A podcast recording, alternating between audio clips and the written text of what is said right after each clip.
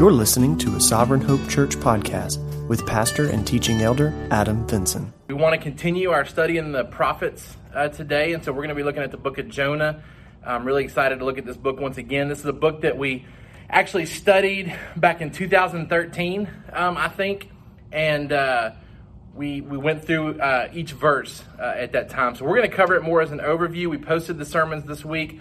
Hopefully, you've had a chance to listen to those. If not, I would encourage you to listen to them this upcoming week after I give you kind of that foundation once again for how to understand this book. Um, so, we're going to jump right in today. The last couple of weeks, we've obviously been going through the prophets. We looked at Hosea. We answered that question what is love? We saw that uh, demonstrated through Hosea's uh, relationship with Gomer. It pictures uh, God's unconditional love for us.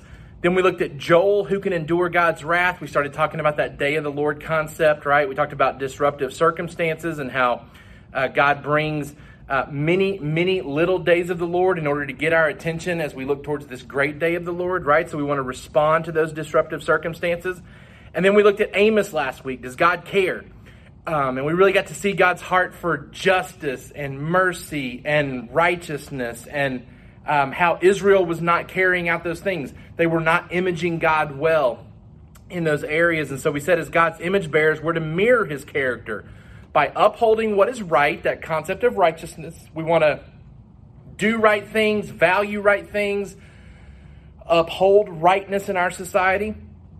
And when evil creeps in, we take action against it to make things right once again. And that's what we call justice we, we bring things back around to being right.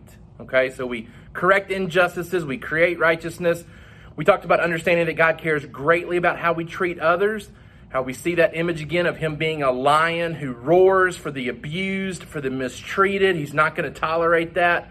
We want to listen up when He gives instructions and respond appropriately because He is like that roaring lion. And then we want to image God well by being known for righteousness, justice, and mercy um, because he reveals himself that way in Amos. He upholds righteousness, he fights for righteousness with justice. Um, his justice does come with mercy, though, which is such a, a, a wonderful thing to be thankful for. We're going to see today in uh, Jonah how Jonah did not properly understand God's mercy, right? Wasn't properly thankful for it. Um, but God's justice does come with his mercy. Um, and so we talked about as being image bearers of God, we must be committed to righteousness and justice as well. Um, and we'll continue, we'll continue to talk about that in the coming weeks. Today we're looking at Jonah. Does God only care for Israel? Does God only care for his people, or is he interested in bringing others into that flock, others into uh, his group of people? And we're going to see the answer as, as a resounding yes, right? Our summary sentence for today we are called to communicate God's compassion and mercy to even the worst sinners. Because if they choose to, to repent in response to his word, they too can experience his forgiveness. Let me say that to you again. We are called to communicate God's compassion and mercy to even the worst sinners. Because if they choose to repent in response to his word, they too can experience his forgiveness, right? So God has called us to image him well, to communicate his compassion and his mercy to other people. Um, even the worst people, right? Even the people that we would judge to be some of the, the worst people in society, they can be recipients of God's compassion and mercy as well. And sometimes in our flawed thinking, our flawed judgment, uh, and this is where we have to be careful that we don't become so passionate for justice that we lose sight of God's compassion and mercy, right? Because that's what happens to Jonah. Because even the worst sinners if they will repent in response to God's word, they can experience his forgiveness. And we're going to see that that's what happens in Nineveh. Um, what we see in this book is that God is not just for us, but he's for them too. Uh, we don't want to become so narrow minded in our thinking that it's just about us as God's people and lose sight of the fact that God wants to increase who is classified as his people, right? It's not just Israel of the Old Testament, it's not just our, our current church membership, God's interested in going and getting more people to add into that fold. This book, uh, Jonah, answers whether God cares about more than just Israel. The answer is yes. Uh, it's interesting to note that in Acts chapter 10 and 11, when you have Peter uh, and Cornelius and the whole vision and, and, conversation about the Gentiles coming into uh, the church, coming into the gospel, Peter is in the exact location, the, the, the Joppa area, as Jonah is in this passage. So we see Jonah running away uh, from his obligations to share the gospel with the people of Nineveh, whereas in Acts 10 and 11, Peter runs to the Gentiles. Peter responds to God's command and he shares the gospel with Cornelius and his family, and they get saved. And so um, God is certainly interested in saving the Gentiles. Jonah hopes, uh, and this is what's so crazy about this book because you don't always get this in the Sunday school version. But this book ultimately is about Jonah hoping that God will not be faithful in his compassion towards others. Let me say that again. Jonah hopes that God will not be merciful and compassion to the people of Nineveh. Right? Sometimes in Sunday school, we pitch this lesson as though Jonah was scared to go to Nineveh, just like we're scared sometimes to share the gospel, and so he ran away from his obligations to be a missionary. Um, that's not what's happening. Uh, Jonah's not scared to go to Nineveh. Um, the only thing that he's scared about is that if he goes to Nineveh, that God will forgive the people of Nineveh, and he hates these people. That, that's what's so crazy about this book is that Jonah's not scared to go share the gospel to the people of Nineveh, except for the fact that he is scared that God will actually forgive these people.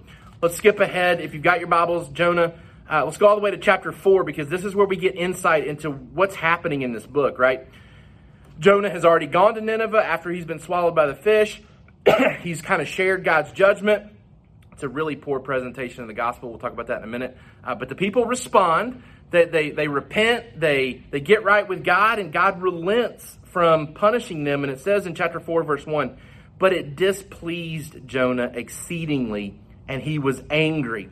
In chapter 1, it talks about God being angry towards Nineveh and their sin. Chapter 4, it's talking about Jonah being angry towards God and God's actions. And verse 2 And he prayed to the Lord and said, O Lord, is not this what I said when I was yet in my country? That is why I made haste to flee to Tarshish. For I knew that you are a gracious God and merciful, slow to anger, and abounding in steadfast love and relenting from disaster. Listen, you see what's being said there? Jonah says, I know who you are, God.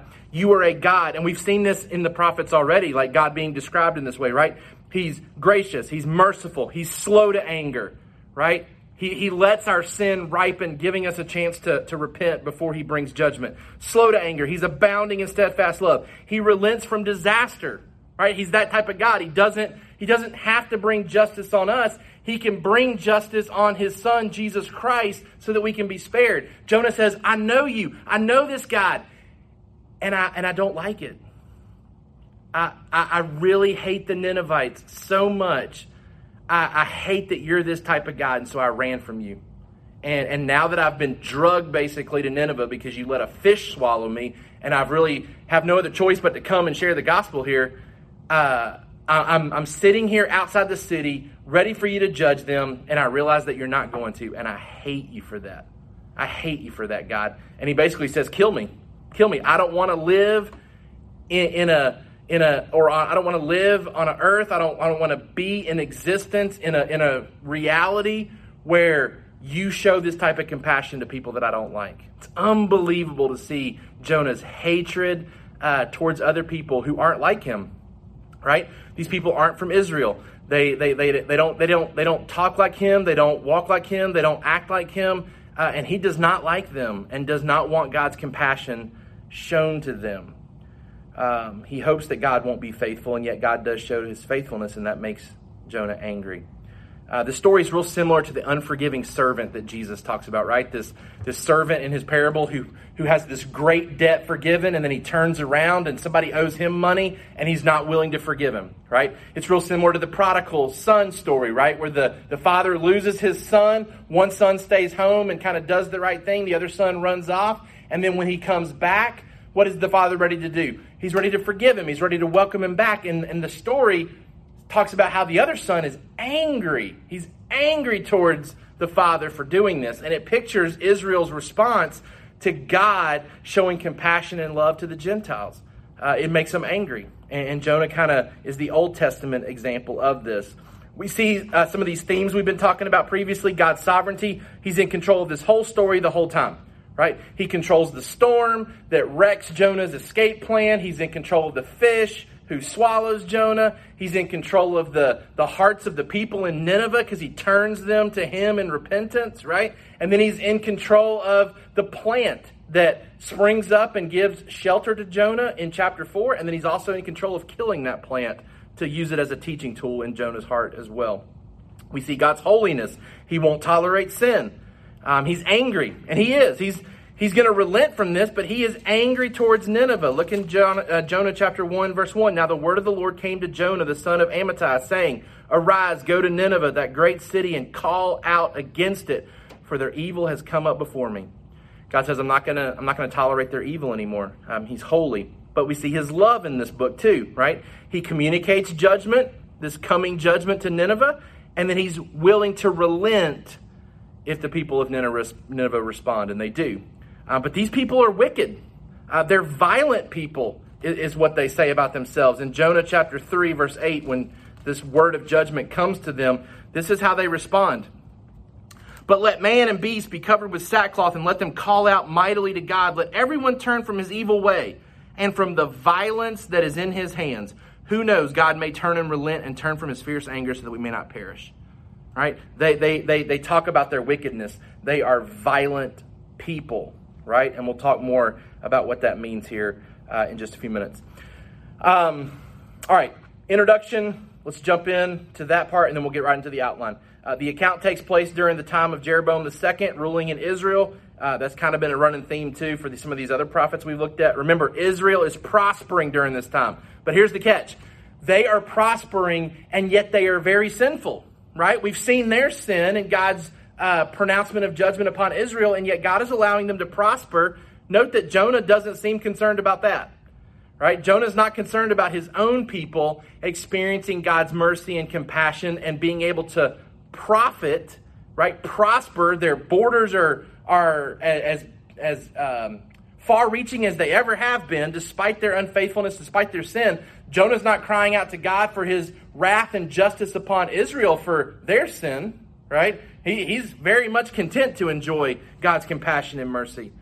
Nineveh is specifically a part of Assyria, that Assyrian empire. They are a major enemy of Israel, and this is why Jonah has such disdain for them. They are, uh, they are the enemies of Israel, and he hates them for that. Um, the book's different from some of the other prophets that we've looked at because it's more narrative than prophecy. The only prophecy in the book is Jonah chapter 3, verse 4. It says, Jonah began to go into the city, going a day's journey, and he called out, Yet 40 days, and Nineveh shall be overthrown. And that's it. Like, that's his entire message. He basically shows up at this city and says, In 40 days, you're done. In 40 days, God's going to judge you, right? The rest of it's narrative, so it's different than some of the other prophets we've looked at already. It's different too in that the prophet in this book is viewed negatively. Jonah's viewed negatively, whereas at the other prophets we've looked at, they've kind of been painted in a positive light. In this book, the sinning nation is pictured in a positive light, right? They're the ones who repent and get right with God. Um, the story and the purpose of Jonah's mission is set in motion by that verse we read in chapter 1, verses 1 and 2. It's God's tolerance for their sin has expired. And so God sets in motion the story of Jonah going to warn them. Uh, the book ends really weird, though. It ends suddenly because it, Jonah and God are in the middle of a conversation and it just stops. Um, God asks a question to Jonah and there's no there's no answer. Um, it's it's a, it's as though a portion of the book was lost, but it's not. Um, it's a it's a tool that the author uses, most likely Jonah. Um, the implication of the book ending so suddenly is that we're to see ourselves in the story and we're to kind of finish it by our response, right? So it's as though God is asking us the question, and the answer is not given in the passage because God's asking us to answer that question. So we'll see that uh, at the end of our sermon as well. Um, Jesus uses this passage um, for a level of accountability in the New Testament about the resurrection. Uh, he even talks about uh, the people of Nineveh and their response um, and how the people at that time are going to be held accountable because they did not respond to Jesus and his resurrection. So he talks about Nineveh responding to a man who spent three days in the belly of a fish. The Israelites should have responded to a man, Jesus, spending three days in the earth. And, Nineveh's example will hold uh, Israel accountable, right? So Jesus uses this kind of a breakdown of the book. Chapter one, Jonah runs out to sea trying to get away from God. He's running from God. Chapter two, uh, he's in the belly of a fish, praying to God, running to God, crying out to God. Chapter three, he's in the city of Nineveh. He's kind of coming alongside God, running with him in his mission. Chapter four, he's on the outskirts of the city. Um, and he's running ahead of God because he wants God to judge, and God's kind of slow playing it and saying, We're going to see what Nineveh does here um, before we decide whether we're going to judge them or not. Right? Okay, so let's jump into uh, the outline, give you some points of application, and uh, then we'll be done this morning. All right, number one, share the gospel that you embrace. Share the gospel that you embrace. And that's really the idea of this book. Jonah is a recipient of God's grace, right? He's part of God's people in Israel. He enjoys the benefits and the blessings of a relationship with God. He has experienced compassion and mercy of God prior to this story. Uh, we said that he's living in Israel where Israel is prospering despite their sin. Uh, we assume that Jonah has some type of relationship with God for him to be called into this prophetic ministry to go and warn Nineveh. Um, he experiences God's compassion and mercy in the story, right? Think about it. He runs from God, rebels against God, and yet God uh, could have killed him for it, but instead he sends a storm, puts him in the belly of a fish, allows Jonah to live through that, gives Jonah a second chance to go to Nineveh, right? He is, he is certainly enjoying the, the fruit of the gospel. He is enjoying God's compassion and mercy, um, and yet he's, he's not willing to share that with others, right? So we have to be careful that we don't embrace the gospel and, and believe that, man, we are so thankful that God is compassionate towards us and then view other people as though they too can't be recipients of that grace. Right? Share the gospel you embrace. Um, number one, Jonah believes that God is merciful, but he isn't merciful himself. Right? We see in chapter 4, Jonah wholeheartedly believes that God is slow to anger. He's a God of grace, a God of compassion, a God of mercy, a God who will relent from judgment. But Jonah doesn't want to be that type of person himself. Jonah's a bad image bearer of God. Jonah wants to hold on to the justice piece, but not couple it with the compassion and mercy that we see in God, right? He wants the justice of God, but not the love of God, unless we're talking about Jonah. then he wants all kinds of love from God. Not God's justice, he wants God's love. But when it's applied to others, he wants God's justice. And we have to be careful that we don't become those type of people as well, that believe God's justice should be served on others, particularly our enemies, particularly those who harm us and, and do things towards us. Yeah, God, get them, bring justice upon them, but not me, right? Give me compassion and mercy. We need to see others through the lens of God's compassion and mercy as well, right? Jonah believes that God's merciful but isn't merciful himself. Number two, Jonah believes he can run from God's plans. And this is this is completely foolish, right? Um, but Jonah wants to run from God's sovereignty. He tries to sail to Tarshish, it says. Um, it says in verse 3 But Jonah rose to flee to Tarshish from the presence of the Lord. He went down to Joppa, found a ship going to Tarshish. It's significant that that city of Tarshish because it's basically as far away as he can get by boat from Nineveh. Like it's a declaration to God that not only am I not going to go to Nineveh, I'm going to go as far away from Nineveh as I can get. Um, we we need to be careful that we don't become that type of person. Um, that we don't run from the opportunity to share the gospel with people that we deem unworthy of it um, and because of our sin, we don't we don't value the image of God in others as well as we should. And if we're not careful, we can let prejudices and biases and um, hurt feelings and, and uh, harmed memories affect the way that we view other people.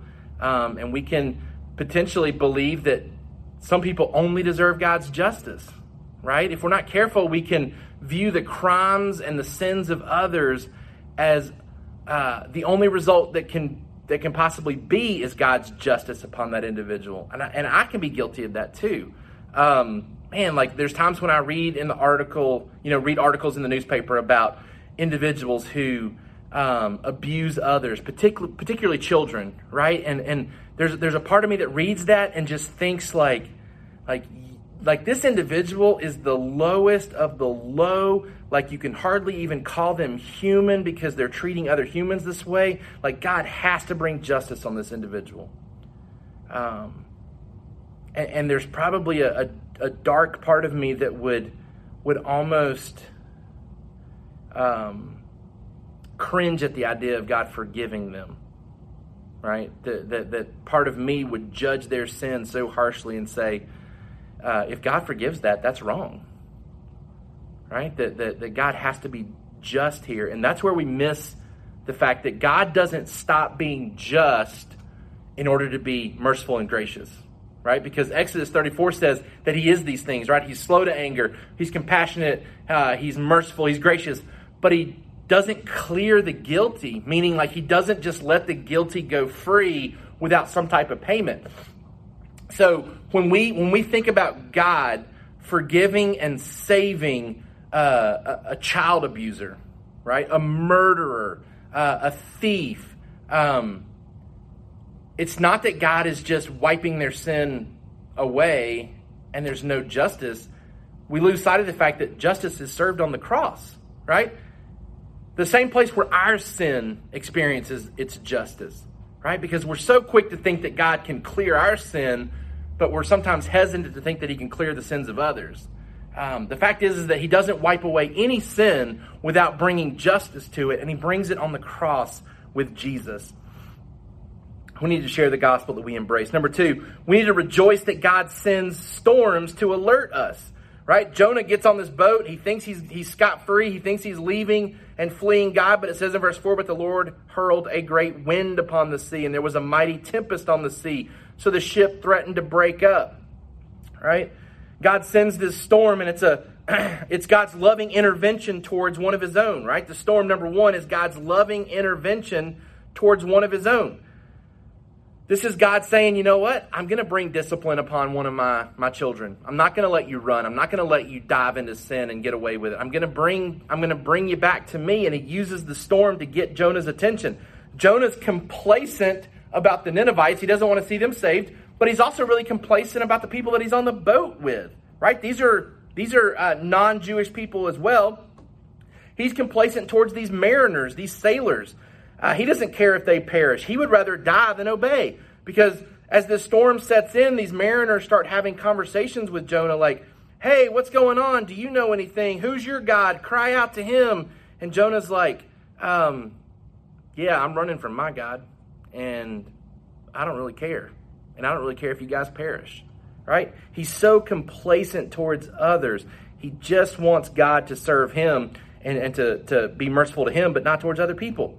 Um, so God intervenes. He's, he's lovingly intervening in Jonah's life by bringing the storm, but he's also uh, intervening for these mariners, these sailors, these people that don't know him. this is an act of grace by God, too, because this is going to lead towards these mariners, these sailors coming to know God. Because when this ship sets sail, they don't know this God. But when they confront Jonah, look what he says. In verse 9, he said to them, I am a Hebrew, and I fear the Lord the God of heaven, who made the sea and the dry land.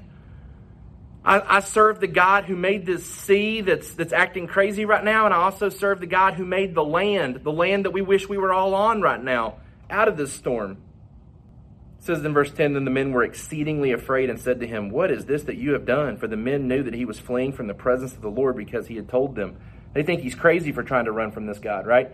The fact is, though, every everybody on board this ship is running from God. The mariners aren't innocent, right? They're they're they're sinners, right? If they had died in this storm, God would have been very just and right to to judge their sin. But God's merciful in this in this story uh, as well. God helps them to see that He is the God of the land and the sea. This description that Jonah gives about God. Um, really, you read this chapter, uh, chapter one here, and, and they do a better job of fearing God than Jonah does, right? Because when they find this out, they get really fearful. then Jonah tells them, Hey, if you want to get rid of this storm, pick me up and throw me into the sea. Um, but the, the men aren't okay with that. Um, it says, Nevertheless, the men rowed hard, verse 13, to get back to dry land, but they could not, for the sea grew more and more temp- tempestuous against them. Therefore they called out to the Lord, O Lord, let us not perish for this man's life, and lay not on us innocent blood, for you, O Lord, have done as it pleased you. Right? Like their last resort is to throw Jonah into the water. They do a better job of seeing the, the value of a human life. They do a better job of seeing that than Jonah does. And these are unbelievers. These are people who wouldn't have had a concept of uh, Jonah being an image bearer of God, right? But there's something that God creates inside of every human being, whether you're a Christian or not, whether you read the Bible or not. Every human being has this level of knowledge about the value of other human beings. We're seeing that in our society right now, right? Like unbelievers are crying out and saying it is not okay for other human beings to be treated this way because of their skin color, because of their background. It's not okay. And they're not using scripture verses to back that up, right? They're just using this law that's written on the hearts of every human being that says other human beings have value and they shouldn't be treated this way, right? These mariners get that and they, they value Jonah. They don't want to throw him overboard. They fear God's justice. Right? They, they, they try to get Jonah just back to shore. They try to row, but God won't let them row back to shore. But they fear God's justice. They cry out to God and say, Don't hold us accountable for taking a human life. Right? God is just. And they fear that justice. Even in Jonah's disobedience, though, what, what's awesome here is that the gospel can still impact people. God can even use our disobedience to bring people to Him because Jonah's being absolutely disobedient here. But yet, when they finally throw him over, the storm stops. In verse 16, the, the men feared the Lord exceedingly, and they offered a sacrifice to the Lord and made vows. These men start worshiping the God of Jonah in response to God stopping the storm. Right? The gospel reaches these guys' lives reaches their hearts, impacts them to where they turn their attention to God. Okay? Uh, but we're going to pick back up in chapter 2 with Jonah, and we see him in the belly of the fish, and the whole chapter is him praying to God. So uh, we said, share the gospel you embrace, rejoice that God sends storms to alert us. Number three, make sure your prayers to God are genuine. Right? So you can read through chapter 2 on your own, uh, but Jonah starts to cry out to God, and, and there's some good things about his prayer. Number one, uh, his theology in his prayer is biblical, right? He acknowledges God's sovereignty, that God's the one who put him into the sea. He acknowledges God's deliverance, that God's the one who saved him from the sea by letting this fish swallow him. The problem, though, with the prayer is number two Jonah lacks repentance and demonstrates very little change after praying. Um, he's still stuck in this state where he believes that he deserves God's mercy, but not others.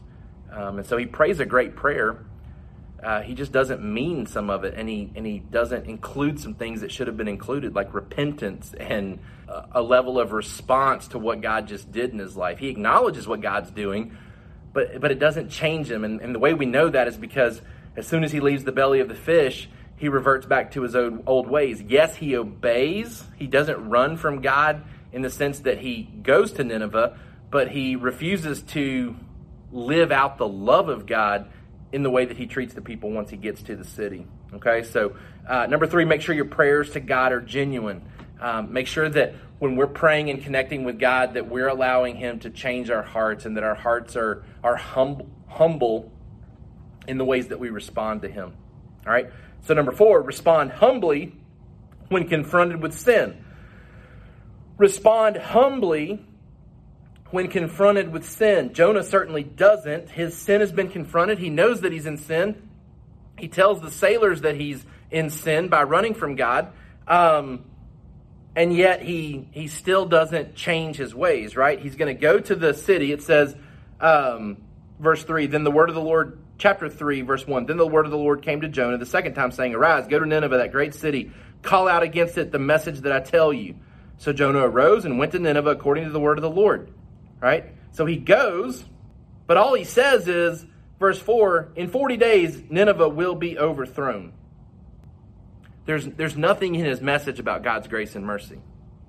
And, and it's not because Jonah doesn't know about it, right? Because in chapter 4, he says, Lord, I know you're merciful and gracious, um, compassionate, slow to anger, willing to relent from disaster. But he doesn't tell the Ninevites that. He just says, hey, I'm here to tell you in 40 days uh, you're going to be overthrown. Um, number one, Jonah gives a terrible gospel presentation. Uh, there's no hope offered to these people. Um, but what it does remind us is that the power of the gospel lies in the message of the gospel, not the presentation. When I taught on this back in 2013, I, I tried to encourage you as members of Sovereign Hope.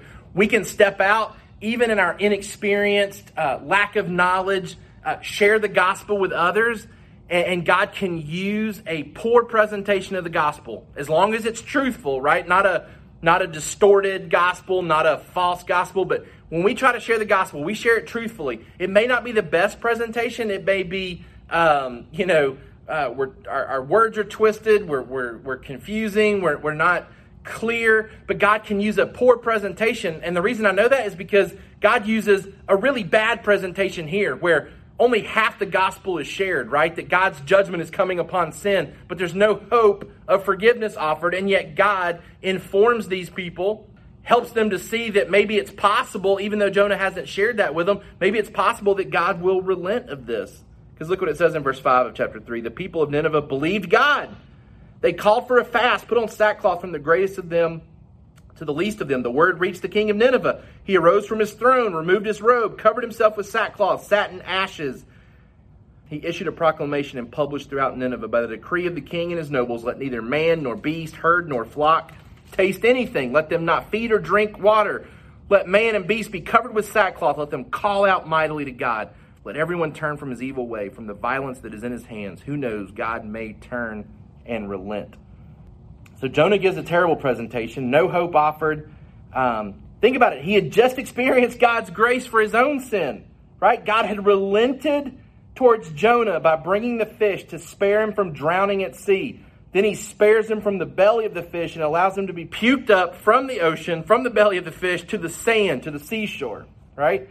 And he doesn't even share that story, right? Like he doesn't show up and say, Nineveh, God's going to judge your sin, but he's also slow to anger. He's compassionate, gracious. In fact, he just showed me compassion and grace because I was sinful and, and, he, and he relented, right? So if you guys will repent too, he'll probably do the same thing for you. He leaves that completely out of his message. He's happy to receive mercy, but he's not willing to extend it. Number two, the people don't get defensive, they get sorrowful. Note the, the humble response to these people because the typical reaction from the human mind is to get defensive when confronted with sin, and yet they get repent, repent, repentful. Is that a word? Uh, they get repentful, right? That they, they don't get defensive, they get sorrowful about it. How do, how do they know to get sorrowful? Well, I'm sure in their educated minds they're thinking, well, why wouldn't God just kill us right now? Why do we have 40 days until this judgment comes? maybe there's something we're supposed to do within these 40 days that, w- that would stop it, right? So I think they lean on that message. And um, there's this law, like I said, that was written, that's written on every human heart that they get convicted about, right? Jonah doesn't even tell them what they've done that's sinful. He just says, in 40 days, you're going you're to be toast. And so the people start sitting around going, why would we be toast? Like, what have we done wrong? and God starts using the Holy Spirit to convict them of sin, not not through his word, right? They're not exposed to the word, they're exposed to the law written on their hearts. And so they say, What have we done this wrong? Well, well, there's some wickedness amongst us. There's there's violence amongst us. Think about that, what that implies.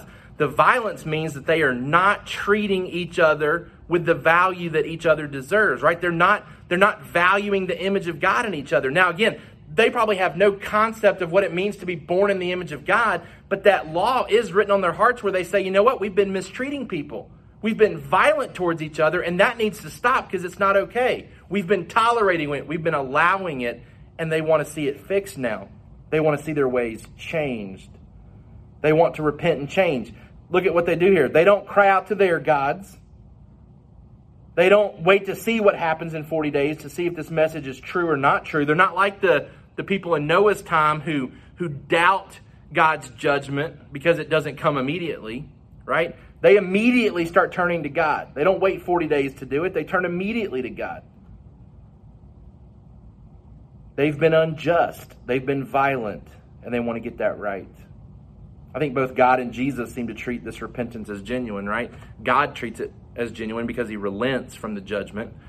They don't fool God. They don't they don't trick God. So I believe that the repentance is genuine. And then Jesus even references it in his teachings like be like the people of Nineveh. Repent when you hear a message from a man who spent 3 days in a fish. Repent when you hear a message from a man who spent 3 days in the um, in the earth dead, right? Jesus coming back to, to, to life. Um, what we see here is that Yahweh, God, was everything that Nineveh hoped he would be. Right? They don't know. They don't know that he's a compassionate, merciful God, slow to anger. Right? They don't know. They're hoping that he is, but they don't know. And he ends up being everything they hoped he would be. He also ends up being everything that Jonah feared he would be. Right? Jonah said, I, I was afraid you would be this God. And, and that's exactly what you were. You're that type of God, right? Because look in verse 10. When God saw what they did, how they turned from their evil way, God relented of the disaster that he said he would do to them, and he did not do it. God is gracious to the people of Nineveh. Um, it's sad that Jonah believed that he knew how to carry out justice better than God, right? Um, and then in chapter 4, he basically tells God to kill him. He'd rather not live in a world where God is merciful to those that Jonah thinks doesn't deserve mercy. Jonah wants to be the standard of justice. Jonah wants to be the standard of who should be um, a recipient of God's mercy, not God, right? And we're going to have to hurry because my phone's about to die and I don't have a charger here. So, last point, number five show compassion to the worst image bearers. Show compassion to the worst image bearers. Right?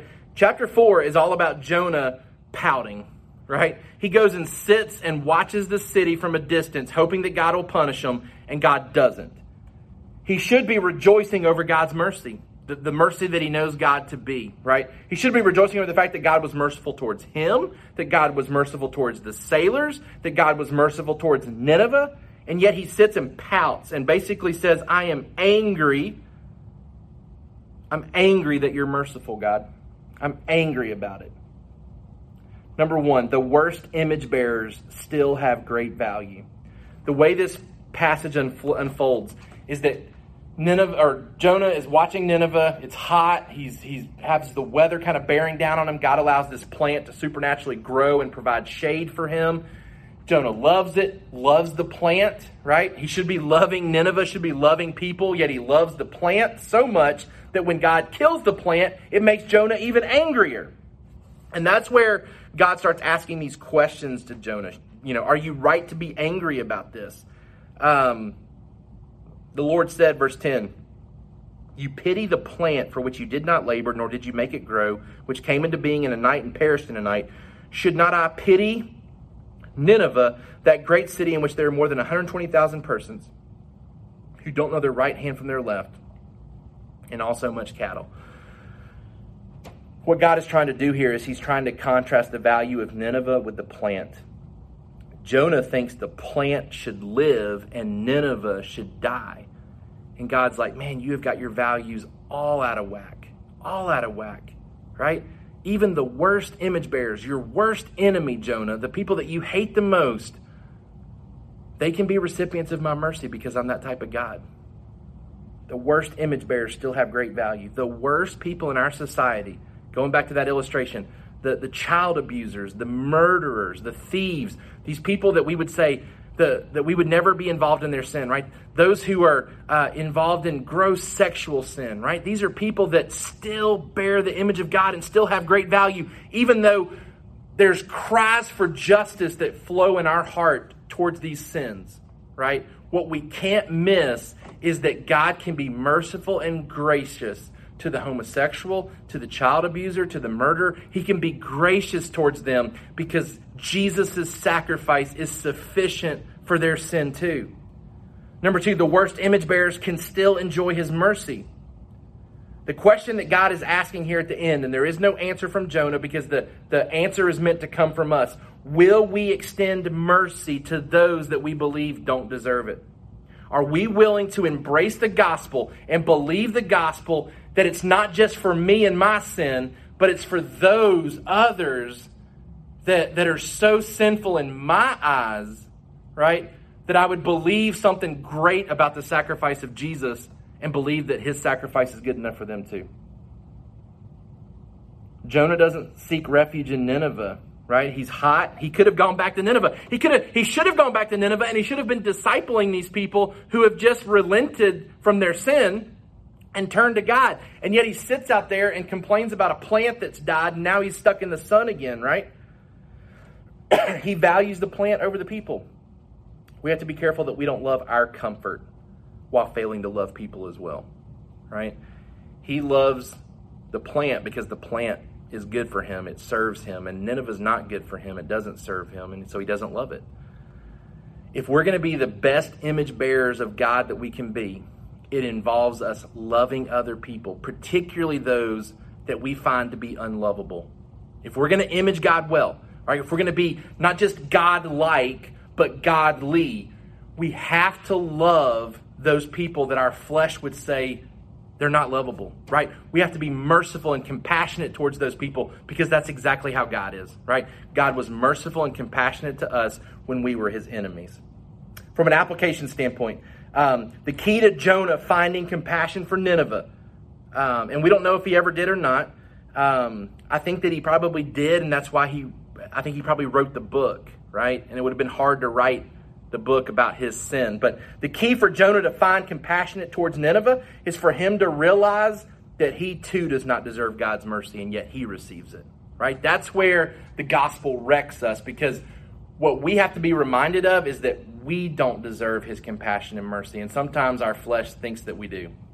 Right? The key for us to love the unlovable, the key for us to, to extend mercy and grace and compassion to those that are our enemies, it starts with us understanding and believing that we don't deserve the gospel either.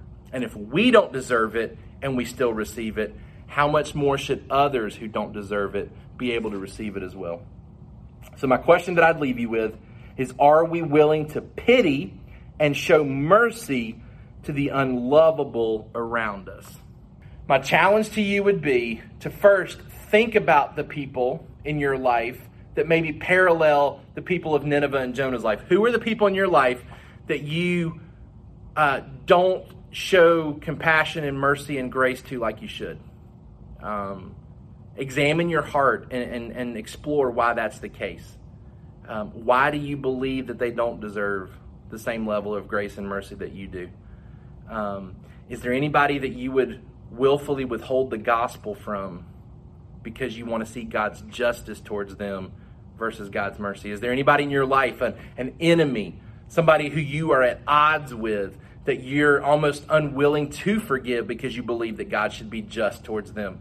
Um, let this let this prophetic message from Jonah wreck you a little bit. Let it challenge you to examine are you loving everybody in your life? Are you imaging God well by showing compassion and mercy? Yes, we want to be people of justice, right? We saw that last week.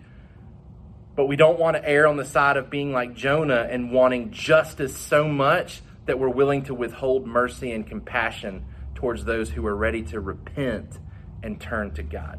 Think about those things as as we get ready to leave today. I'm going to pray for us. God, Thank you for this book. Thank you for the ways that it challenges um, our, our own treatment of others. God, we want to be people of justice. We want to uphold righteousness in our societies. We want to work justice when things go wrong. But God, help us not to, to be only people that are passionate about justice and righteousness where we miss the mercy aspect. Um, God, we want to be merciful towards those just like you've been merciful towards us. We ask these things in Jesus' name. Amen. Thank you for listening to the Sovereign Hope Church podcast. We trust that you've been encouraged by the word. For more information about our church, please visit our website at www.sovhope.org. Again, that's www.sovhope.org.